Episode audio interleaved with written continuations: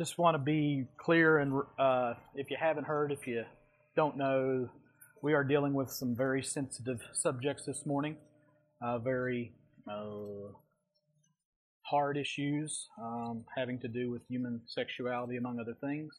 So if you have um, children, especially, that aren't ready for that, that you don't want to be a part of that, now's the time to let them go back to be with the children's church. It is with much fear and trembling that I stand here this morning. Um, I don't know how to preface this other than that this has been the heaviest message I've ever dealt with in my life. That doesn't mean it's going to be the best. It doesn't mean it's going to be the most complete. We're going to cover a lot of ground, and not every question is going to be answered this morning. I can promise you that. Um, but by the grace of God, we are what we are. Um, and we are at this point of this letter, and God has something for us in it. So, who, if you have children or have had children in the past, raise your hand. That was really a setup because, like, sometimes when we sing, you don't raise your hand. I was just seeing who could. I'm just playing. Just, just playing, y'all. Eh, you ever found yourself in this situation with your child, especially a smaller child? You've got them by the hand and they want to go one way. And you don't want them to go that way for various reasons. Maybe you're crossing the road and they're trying to go back out into the road. And you're holding their hand and they're pulling away from you. Maybe it's at the top of a set of stairs and they want to go down the stairs and you're not going down the stairs and you're afraid that they might fall down the stairs. Could be a thousand different things their desire and your desire for them is opposite. It's conflicting. And I think of Asa, two years old, who it's real hard to communicate with sometimes. Sometimes he busts out a sentence or two in succession. I'm going, what? Who is this person? but he's pulling against me and he wants to go this way. And I'm saying, no, we've got to go this way. What's best for you is not that way. What's best for you is this way. And he's pulling against me. At what point, out of love, do I let him go his way? And if I do, what's going to happen? As he's pulling against me and I'm pulling against him, if I let go, what's going to happen? He's going to fall and he's going to get hurt, probably. It's what we're dealing with this morning. It's exactly it's exactly what we're dealing with, but not exactly. Um, yeah, I said that. Write that down. if you would turn your Bibles to Romans chapter 1, we will be looking at verses 18 through 32 today. And I'm not the type of preacher, teacher who enjoys big passages. I like three or four or five verses that I can really dig into and parse verbs and look up definitions and give real meticulous this, this, this, this leads to this. It's not what we're doing today. We don't have time for that. We've got a big chunk of hard scripture today. And I'm not saying it to discourage you. Um, I'm just setting the table for you up front. This is not a this is not easy just I, I really appreciate what Hamlet said this morning. This morning we're gonna we're gonna run up against some hard truth, and that's good. I hope that it will break us. I hope that it will restructure us wherever we are on the political or religious spectrum. Pray that this truth would restructure us all individually and corporately this morning. Let me read the passage and then we'll pray that's really small, and if you can't see that, I'm sorry. I'm sorry. For the wrath of God is revealed from heaven against all ungodliness. Hold on. Let's stand as we read the word out of respect to it. and I'm going to start over with that. For the wrath of God is revealed from heaven against all ungodliness and unrighteousness of men who by their unrighteousness suppress the truth. For what can be known about God is plain to them because God has shown it to them. For his invisible attributes, namely his eternal power and divine nature, have been clearly perceived ever since the creation of the world in the things that have been made, so they are without excuse.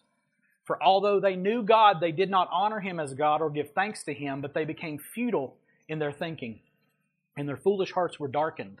Claiming to be wise, they became fools, and exchanged the glory of the immortal God for images resembling mortal man and birds and animals and creeping things. Therefore, God gave them up in the lusts of their hearts to impurity, to the dishonoring of their bodies among themselves, because they exchanged the truth about God for a lie and worshiped and served the creature rather than the Creator, who is blessed forever. Amen.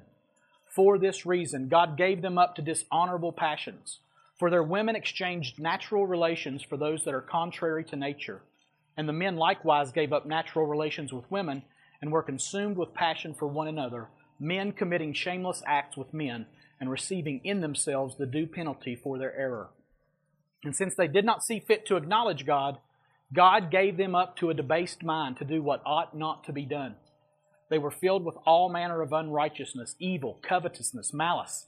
They are full of envy, murder, strife, deceit, maliciousness. They are gossips slanderers, haters of God, insolent, haughty, boastful, inventors of evil, disobedient to parents, foolish, faithless, heartless, ruthless.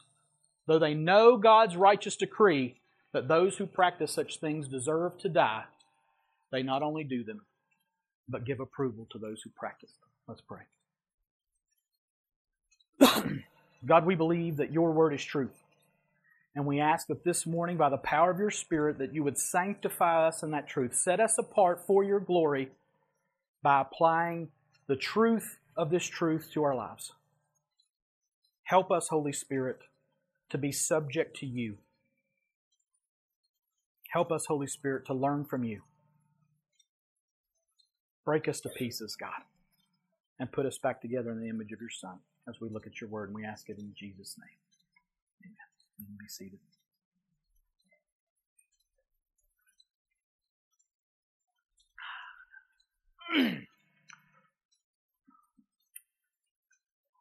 I haven't been here for two weeks. So, three weeks ago, we looked at the opening, the introduction of the book of Romans, and we looked at this outline as the overall outline for the book of Romans. And what we're going to look at today is still in this first section. Um, point one of the overall outline of Romans is sin, the need for being right with God. What we established in that message was that the theme of this book is being right with God. The first message out of the book, Andrew brought us and talked about the gospel. what the gospel is, the very content of it, the gospel of God. And last week, Hamlet brought the message, uh, which would have been verses, that would have been verses 1 through 7 that Andrew brought. And uh, Hamlet preached on uh, verses 8 through 17 last week. And in that passage, excuse me, the Holy Spirit said that he wanted Paul, that Paul was speaking, the Holy Spirit speaking through Paul, so God speaking through Paul as an apostle. Paul said he wanted to see the Romans and share the gospel with them. And then he said that the gospel is the power of God unto salvation for all who believe. And then he said that those who believe and who are righteous will live their life how? The righteous man shall live by what? Faith, which is a prevailing theme of this book. The righteousness of God, how to be right with God, and that the righteous man will live by faith. so, so far, in those three messages, things have been pretty doggone cordial and encouraging, right? Paul saying, Hey, it's me, it's Paul. Hey, love you guys. Can't wait to see you. Want to share the gospel with you. The gospel is the power of God unto salvation. To all who believe, the righteous man shall live by faith. And everybody's feeling, woo, this is going to be a good letter. But in our text today, the Holy Spirit, through Paul, takes a decidedly serious turn. And in this turn, God Himself fixes his gaze and the gaze of the readers of this book to the dire situation that the human race finds itself in as sinners who have chosen sin and reaped the serious consequences of it. Now, our outline for this passage will look like this. Sorry, couldn't get three points into it. I had to pull five out of it. Um, I am an overachiever. I've had two weeks to work on it, so I mean, you know. Uh, Romans 1, 18 through 32. The outline for our message is going to go this way. Point one, the revelation of God. Point two, the rebellion of man. Point three, the reaction of God. Point four, the results of wrath. And finally, our application, which is point five, the response of the church. Now, the way this is going to work, we're going to look at the first four points by working through the text, not necessarily in order. We're not going to work straight through the text, which is my modus operandi. We're going to do a little different to match up to these points, and I'm not trying to cram the passage into my outline. I just feel like it's important to see what preceded what. so we'll go through the text, seeing which verses and parts of verses fit into the categories mentioned in the points, and then we'll look at our what our response should be to the truths that we have that we have had revealed to us today. Now, our first point is the revelation of God, and what we're going to be looking at. excuse me, are verses 19 and 20. So we're not starting with 18. What I want us to see here is the fact that this is what happened first in this passage. Though it's not mentioned first, this happened first. The first thing that happened in this progression was that God revealed Himself. So, point one is the revelation of God. And these two verses explain that point. Let me read them. you can read them in front of you, you can read them up here, whatever is most convenient for you. For what can be known about God is plain to them because God has shown it to them. For his invisible attributes, namely his eternal power and divine nature, have been clearly perceived ever since the creation of the world in the things that have been made, so they are without excuse. so, what we see here is what people would refer to as natural revelation. This is the truth that God has revealed Himself in different ways, including in creation, so that everybody who has been created and everybody who has lived in a created world is clearly held accountable for knowing God. Look at verse 19. For what can be known about God is plain to them. Now, the question that I would ask you is who is them? in your Bibles, look back at verse 18 so we can explain who them is. And we'll cover verse 18 more fully in the rebellion of man and the wrath of God points. But look back at verse 18 so we can see who them is. For the wrath of God is revealed from heaven against all ungodliness and unrighteousness of men who by their unrighteousness suppress the truth. The them in verse 19 refers back to the men in verse 18. Is that clear? We on the same page? Is that clear? Them is men. And ladies, don't think you're going to get off scot free here because men means created beings, okay? so, the them is the men. So, here in verse 19, what can be known about God is plain to them, plain to men, plain to created human beings, all of them. To whom has God shown these things? And the answer is all of them. Right? Well, yes, it is right. Just see. it has been plain to them. All of them. Now, verse 20. For his invisible attributes, namely his eternal power and divine nature, have been clearly perceived ever since the creation of the world in the things that have been made, so they are without excuse.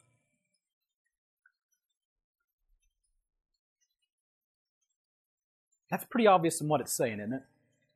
I mean, that, that's not code. That's not deep theological stuff. It's just saying, when we're looking at the revelation of God, these two verses tell us that God has plainly revealed himself to every created person from the beginning of time. And will continue to do so as long as there are created people and a creation in which they live in. Right? He has announced himself through creation and said, Here I am.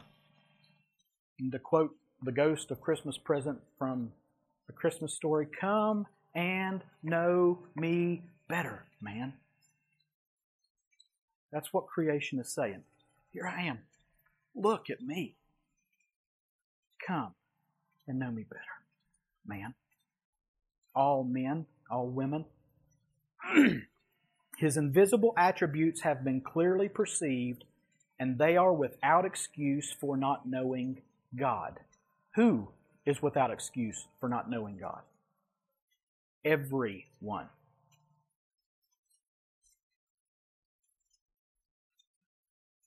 So God has revealed himself. How has man responded? That's our second point. The rebellion of man. Okay, so the point itself gives away the answer to the question how has man responded? But let's look at the text that refer to it. Now, you've got a partial verse, a section of verses, another verse, and then another verse.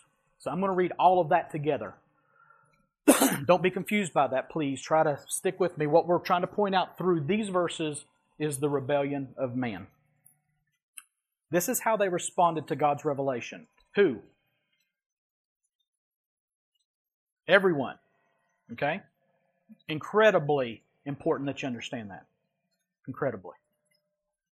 The rebellion of man. Starting with verse 18, part B. How did they respond to God's revelation? Who by their unrighteousness suppressed the truth. Then verse 21. For although they knew God, who? For although they knew God, they did not honor him as God or give thanks to him, but they became futile in their thinking, and their foolish hearts were darkened. Claiming to be wise, they became fools and exchanged the glory of the immortal God for images resembling mortal man and birds and animals and creeping things, because they exchanged the truth about God for a lie and worshiped and served the creature rather than the Creator who is blessed forever. Amen. And then verse 28 And since they did not see fit to acknowledge God. Okay, I'm going to ask you again. Who is this passage talking about? We saw in the last point that God had revealed himself to everyone. And yes, I am belaboring a point. So let's stay consistent with the text and keep that mindset here. Those who God revealed himself to are the ones who are rebelling. Every one of them.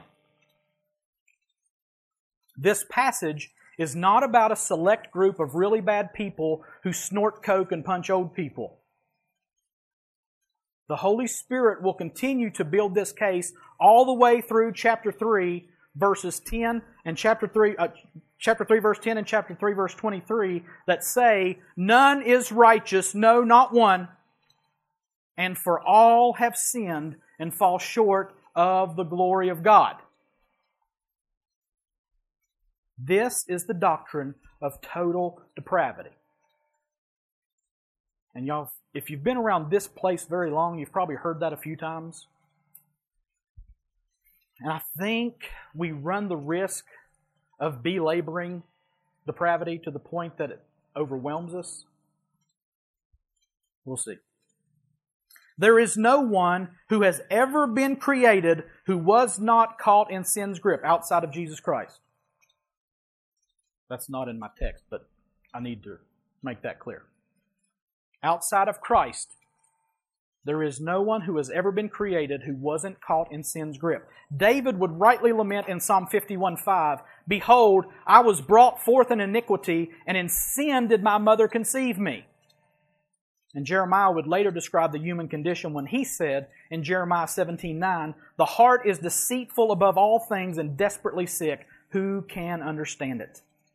Human beings are born in sin and affected by sin without exception. And what does that look like? Look at these verses on our second point.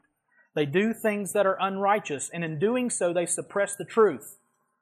The word suppress means to hold back, to detain, to retain, to restrain, to hinder the course or progress of.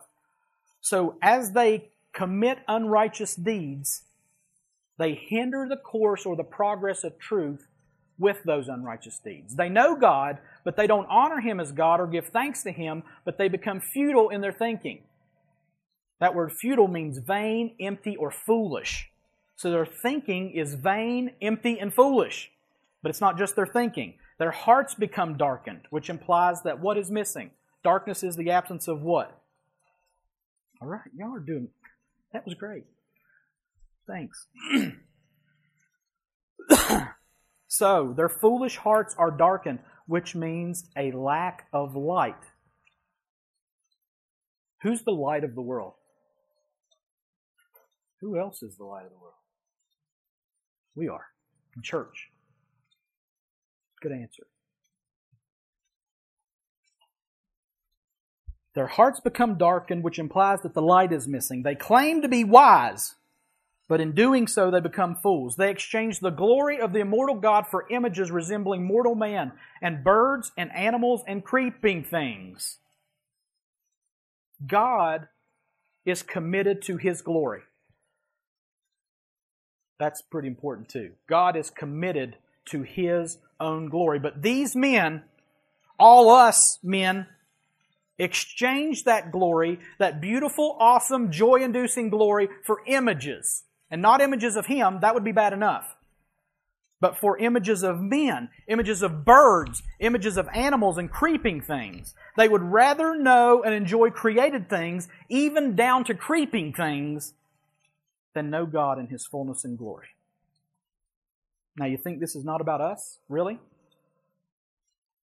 We worship actors and athletes and singers and sales and cars and cash and, and, and, and, and, and, and, and, and. Meaning we ascribe such worth to these things that we enjoy them rather than enjoying the fullness and beauty of who God is. Yes, church. Yes, us. This is referring to us unquestionably. And it goes on to say that they exchanged the truth about God for a lie and worshiped and served the creature rather than the Creator, and that they did not see fit to acknowledge God, which means they just couldn't fit it into their busy calendars to have a precise and correct knowledge of the one who created them and revealed himself to them. Scan those words again. Suppress did not honor or give thanks, futile in their thinking, foolish hearts, fools, exchanged glory for images, exchanged truth for a lie, worshipped and served the creature, and did not see fit to acknowledge God. This is the rebel man. I see you, God, and I'd rather worship a bug than you. I don't see it fit to acknowledge you. I will go my own way. I will do my own thing.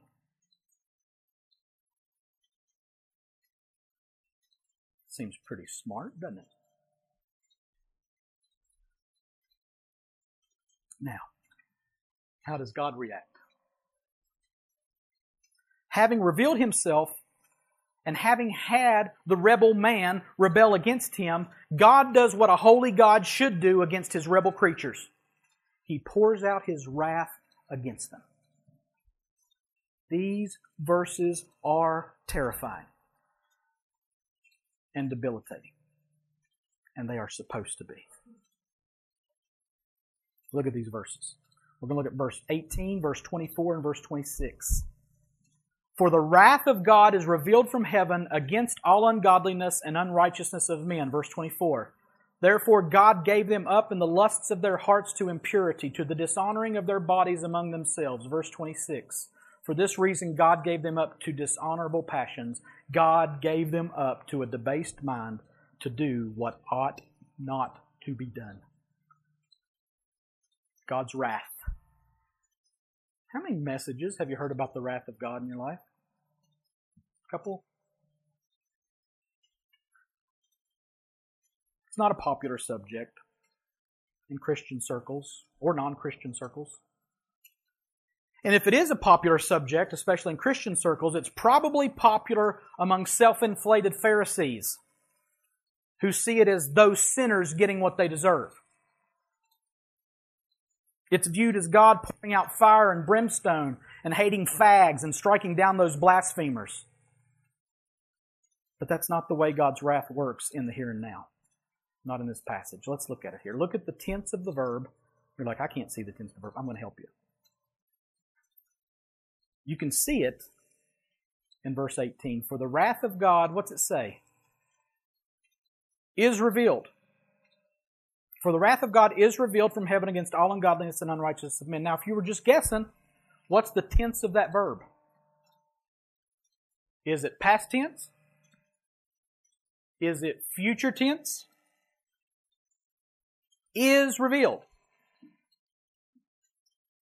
You all are sitting. I am standing. The chair is there. What's the tense? Present. It's present tense. So let me read that again, keeping that in mind.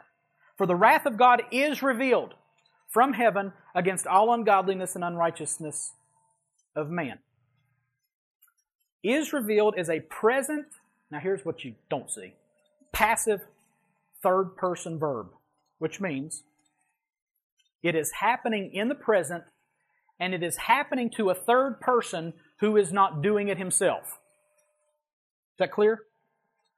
If it's not, please say no. That's not clear. Okay. It is happening now in the present, and it is happening to somebody who's not doing it to themselves. So, present tense, passive means somebody is being acted upon.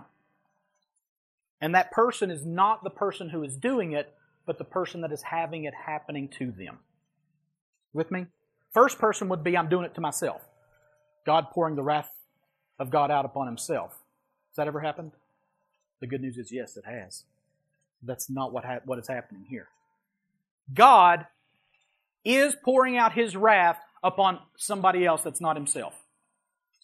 It's happening now. These people are being acted upon outside of themselves. Present tense, third person passive. So the wrath of God is happening now, being shown against people who are not doing it to themselves. God is doing it to them. God is wrathing them. To make up a word that's not a word. God is wrathing them. Sorry about that one. Who's translating? Sorry about that, Andrew. You don't have wrathing in there. Trust me. It's not, you gotta spell it out. I can't do it. God is wrathing them. I gotta say it again so he can go forget it. The word for wrath is orge, O-R-G-E. Now what's it sound like? What's it sound like? Sounds like orgy, doesn't it? Well, that's where we get our word orgy. Okay? The Greek word orge, O R G E. And it literally means anger exhibited in punishment. Anger exhibited in punishment. Yeah, it means something different in our language. so God is angry and is showing that by punishing those who are rebelling against Him. Now, what does that anger, that punishment look like? Here's where things go differently than I thought they might go, than we probably think they might go. Look at the verses again. Look at verses 24, 26, and 28. All of those verses contain the phrase, God gave them up. It's what theologians call judicial abandonment. Now, what does that mean? R.C. Sproul paints the picture this way. This is a quote from R.C. Sproul. the worst thing that can happen to sinners is to be allowed to go on sinning without any divine restraints. At the end of the New Testament, in the book of Revelation, when the description of the last judgment is set forth, God says, He who is unjust, let him be unjust still. He who is filthy, let him be filthy still. That's Romans, uh, Revelation 22 11. Still quoting Sproul here. God gives people over to what they want. He abandons them to their sinful impulses and removes his restraints, saying, in essence, if you want to sin, go ahead and sin. This is what theologians call judicial abandonment. God, in dispensing his just judgment, abandons the impenitent sinner to their own sins.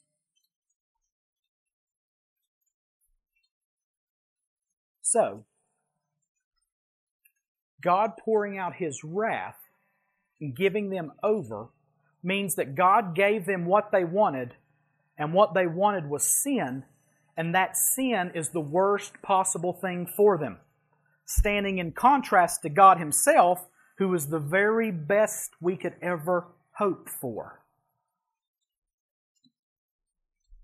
Asa pulling away from me, and me letting go. Gravity takes over, doesn't it? The word for gave and gave over is paradidomi. P A R A D I D O M I. Paradidomi. Now listen to what this means. Gave and gave them over. To give into the hands of another. To give over into one's power or use. To deliver up one to custody. To be judged, condemned, punished, scourged, tormented, put to death. To permit or to allow. So the picture here is that God reveals his wrath by giving over people to the power, the custody, the punishment of what they chose. God handed them over to their own sin.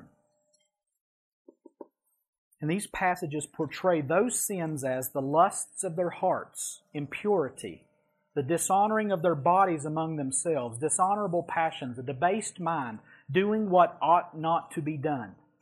Three times Paul says people exchanged the truth of God for lies, and three times he says God gave them over.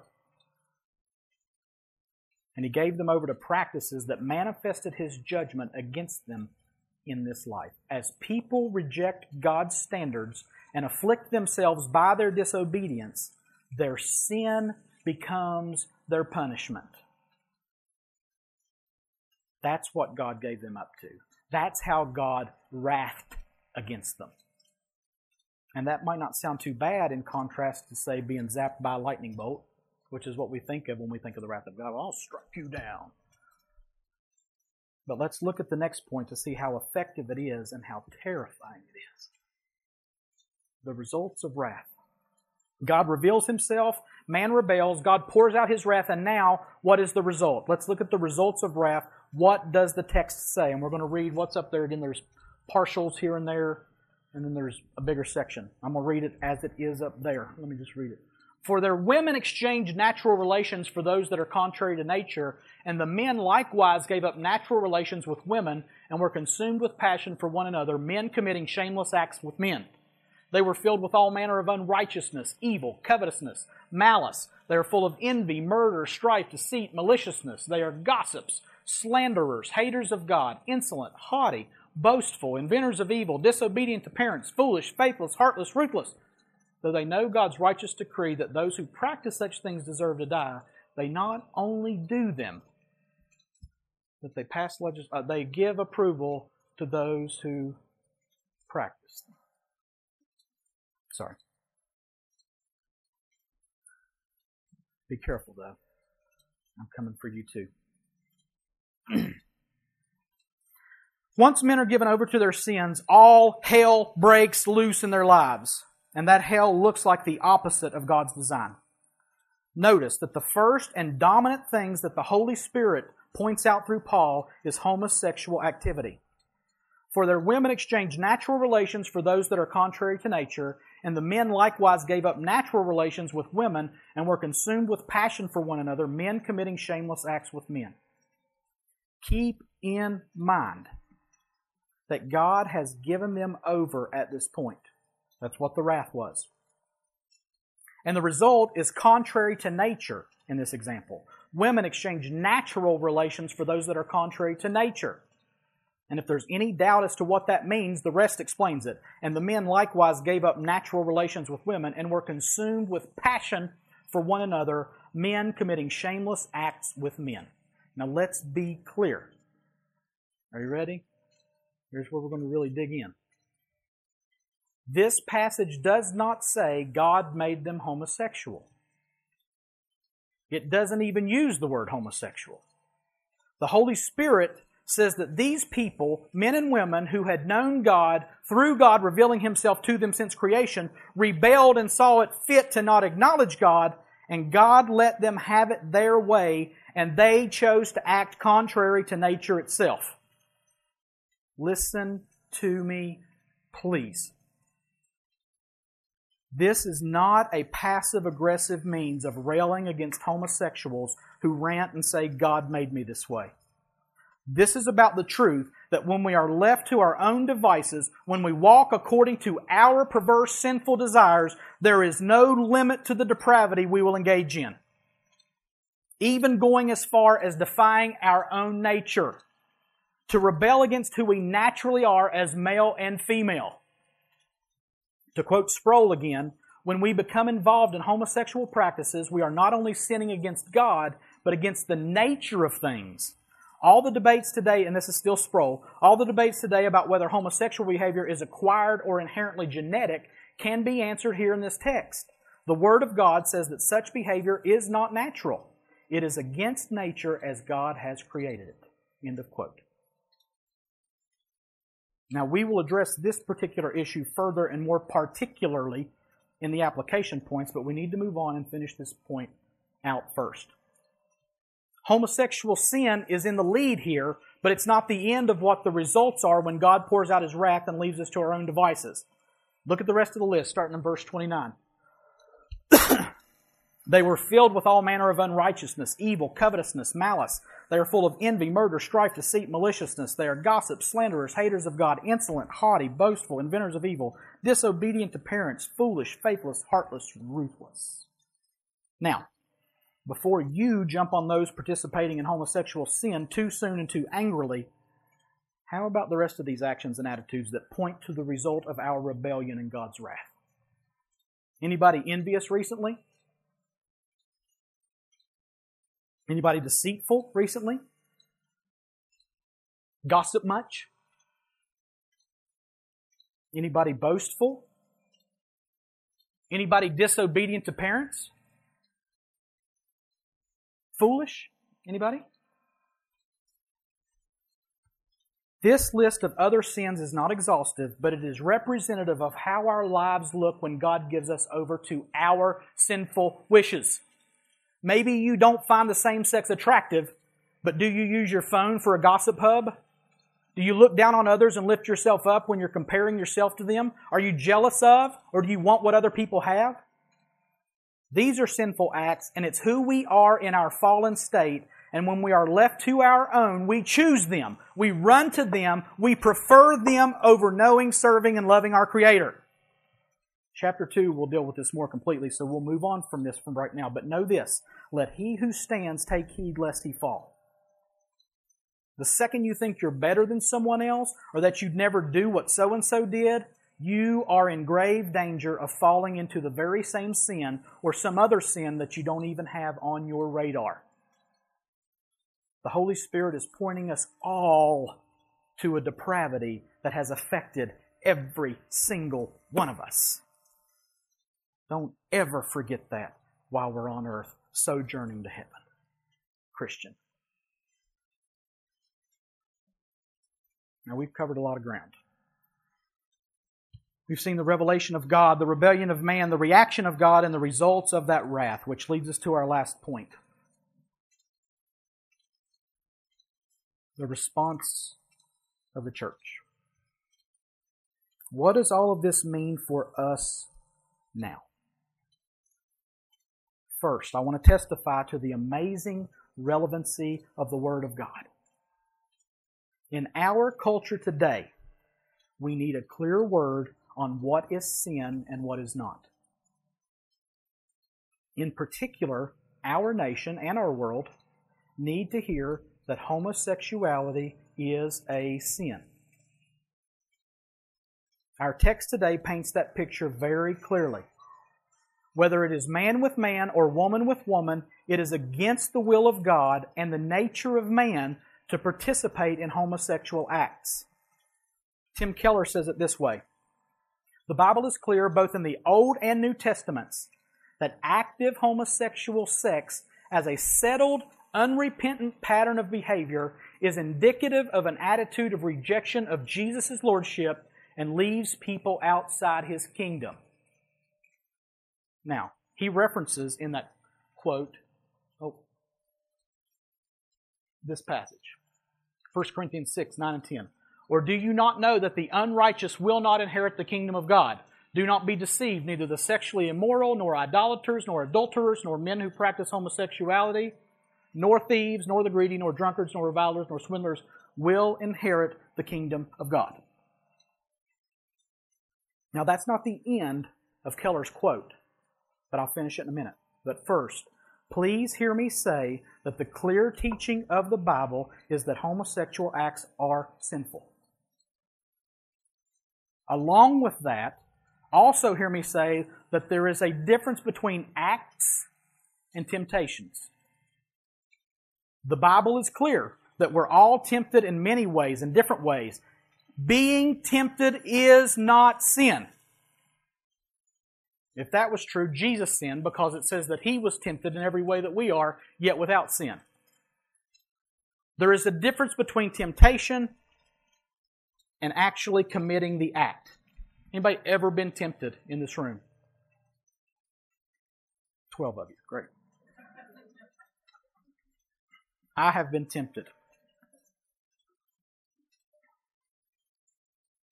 Being tempted is not sin, but doing what we are tempted to do is sin. I don't doubt me, Jason Moore, this morning. I don't doubt that there are people who are tempted by homosexual behavior. I have never wrestled with that myself. But that doesn't mean that others don't. We as the church have done a completely awful job of equipping anyone to combat homosexual temptation. We think the temptation itself is so bad that we shouldn't even mention it. And we are wrong for that. We are wrong. We need a hearty and healthy plan in place so that if one of our members, one of our friends, one of our children come to us and say, I'm being tempted by homosexual thoughts, then we can say, this is what you can and should do to combat those temptations according to Scripture. This is the community that we can plug you in that will give you the support that you need to combat those temptations.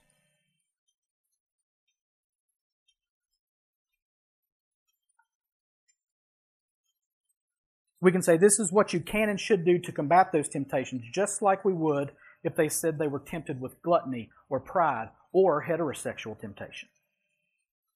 I wholeheartedly commend to you books and video teachings of these two folks here Sam Allberry, and there's a link there. I'll, I'll put these links on the Facebook page, and Rosaria Butterfield. Both of whom have either battled these temptations or were delivered out of them. Notice I said were either or.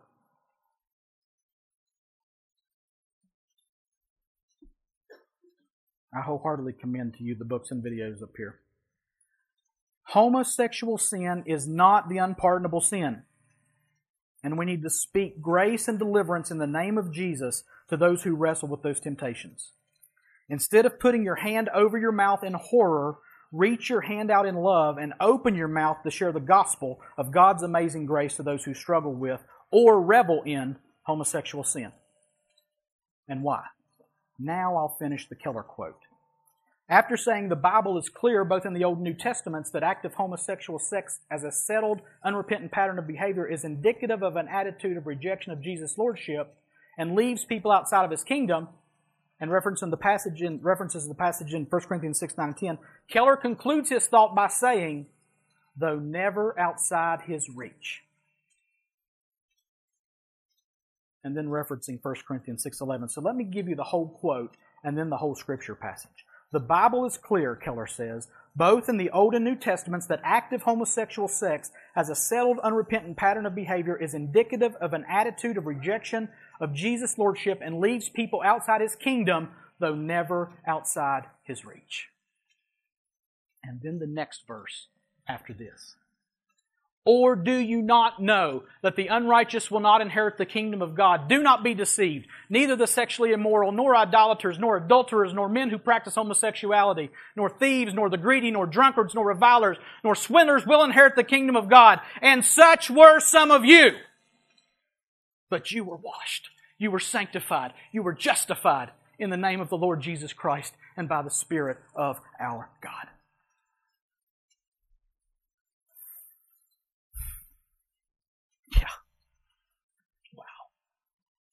Such were some of us. But we were washed. We were sanctified. We were justified in the name of the Lord Jesus Christ and by the Spirit of our God. Don't ever stop with verse 10. Don't ever sit on your high horse and look down at the person who struggles with something that you don't struggle with and say, I would never do that. That's gross. Such were some of you. Which leads us to our other application point. And after this, we'll be finished. The first application point was we want to be clear in saying that homosexuality, homosexual acts are sins. Living a homosexual lifestyle is sin. But we don't want to give up hope on the homosexual or the heterosexual or the liar or the drunk or the reviler because we were the same place. We were all under the wrath of God. But application point two is this church. If you are a believer this morning, if you are a Christian, rejoice in your salvation. After reading the bleak outlook that our Romans passage gives us of man, it would be easy to despair and feel helpless and hopeless, either as a believer or a non-believer. We may think, well, if I'm that bad off, if I'm totally depraved and under God's wrath already, why even bother trying to get to God or to please Him? But did you hear verse 11? And such were some of you, but you were washed, you were sanctified, you were justified in the name of the Lord Jesus Christ and by the Spirit of God. And such were some of you, but I could really ruminate and pontificate on the size of that conjunction. But suffice it to say that the but in that verse is monumental. Christian, you were unrighteous. You were sexually immoral. You were an idolater. You were an adulterer. You were a homosexual. You were a thief. You were greedy. You were a drunkard. You were a reviler. You were a swindler, but God saved you anyhow in spite of you. In spite of yourself as bad as the bad news is that God has given us over to our sin in His wrath, the good news of the gospel is even better. Scripture says where sin abounded, grace abounded all the more. Rejoice in that.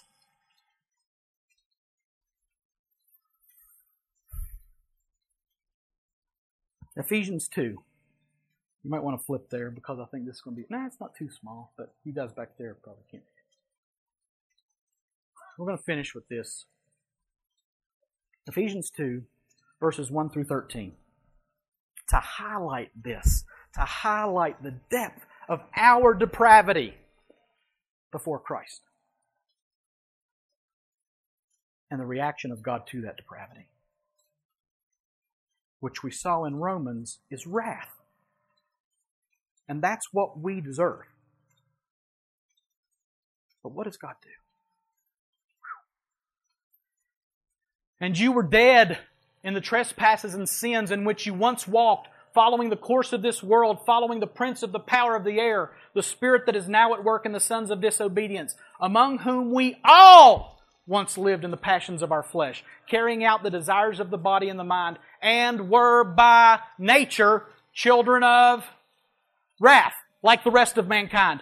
But God, being rich in mercy, because of the great love with which He loved us, even when we were dead in our trespasses, made us alive together with Christ. By grace you have been saved, and raised us up with Him, and seated us with Him in the heavenly places in Christ Jesus, so that in the coming ages He might show the immeasurable riches of His grace in kindness toward us in Christ Jesus. For by grace you have been saved through faith, and this is not your own doing, it is the gift of God, not a result of works, so that no one may boast. For we are His workmanship, created in Christ Jesus for good works, which God prepared beforehand that we should walk in them. Therefore, remember that at one time you Gentiles in the flesh, called the uncircumcision by what is called the circumcision, which is made in the flesh by hands, remember that you were at that time separated from Christ, alienated from the commonwealth of Israel and strangers to the covenants of promise, having no hope and without God in the world. But now in Christ Jesus, you who once were far off have been brought near by the blood of Christ.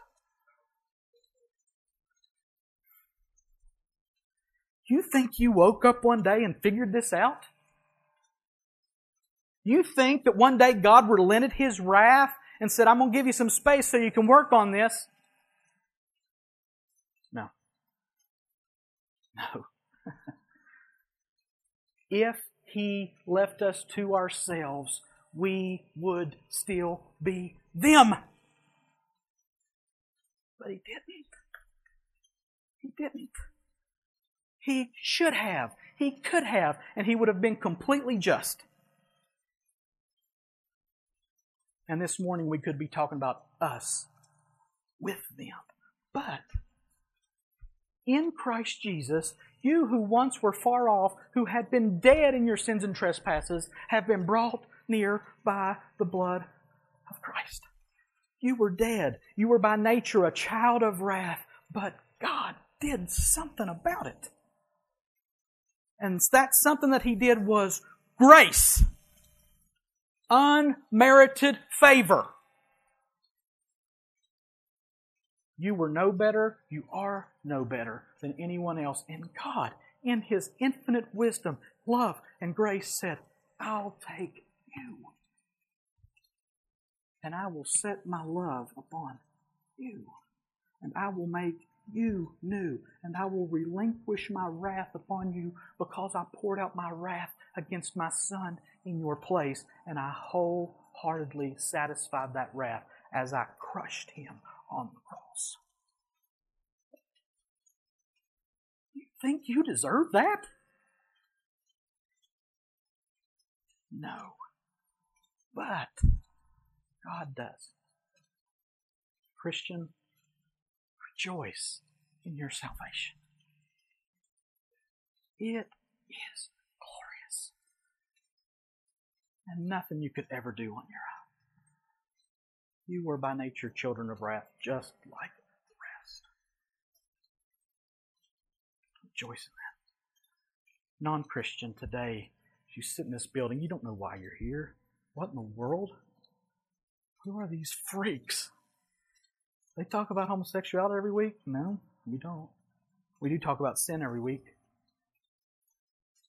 And every week we want to remind ourselves and you as a non believer that you were born into sin and you were without hope in the world.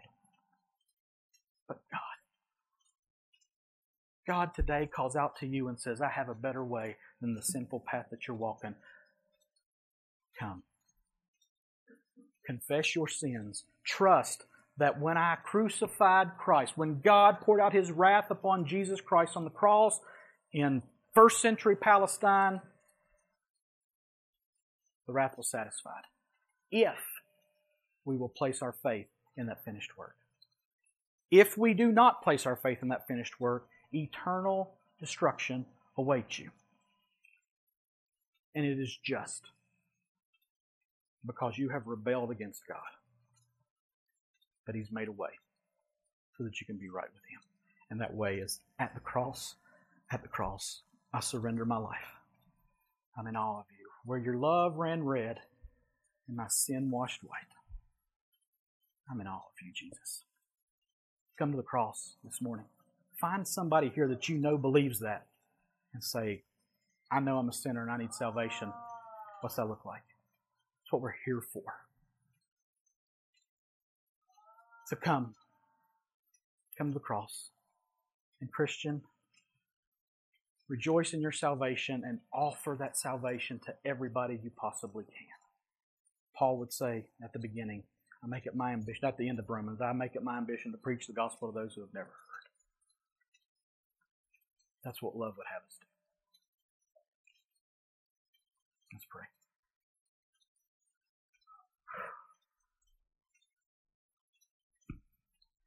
God, we live in a world not so unlike the world that the Apostle Paul lived in. And the same Holy Spirit that spoke to him and through him then speaks to us now and says, You are by nature children of wrath, but God. Holy Spirit, in this building, in this moment, convict us of our sins, believer or non believer. Draw us to the cross of Christ. And may we as Christians never, ever, ever lift ourselves above those who are non Christians, whatever their sin may be. May we reach out in love and may we share the love that's been shown to us through the gospel with a passion and a rejoicing that says, I was by nature a child of wrath, but God poured his love out on me. Holy Spirit, have your way. Do your work that only you can do. We trust you to do it and may we be faithful to join you in it. As we sit here and eat, we thank you for the food that we're about to eat. We thank you for the time we have. Help us to make the most of it and give you glory by our eating, by our drinking, by our speech, by our thoughts. We ask it in Jesus' name. Amen. Guys, have a great day. Enjoy our time together as we eat.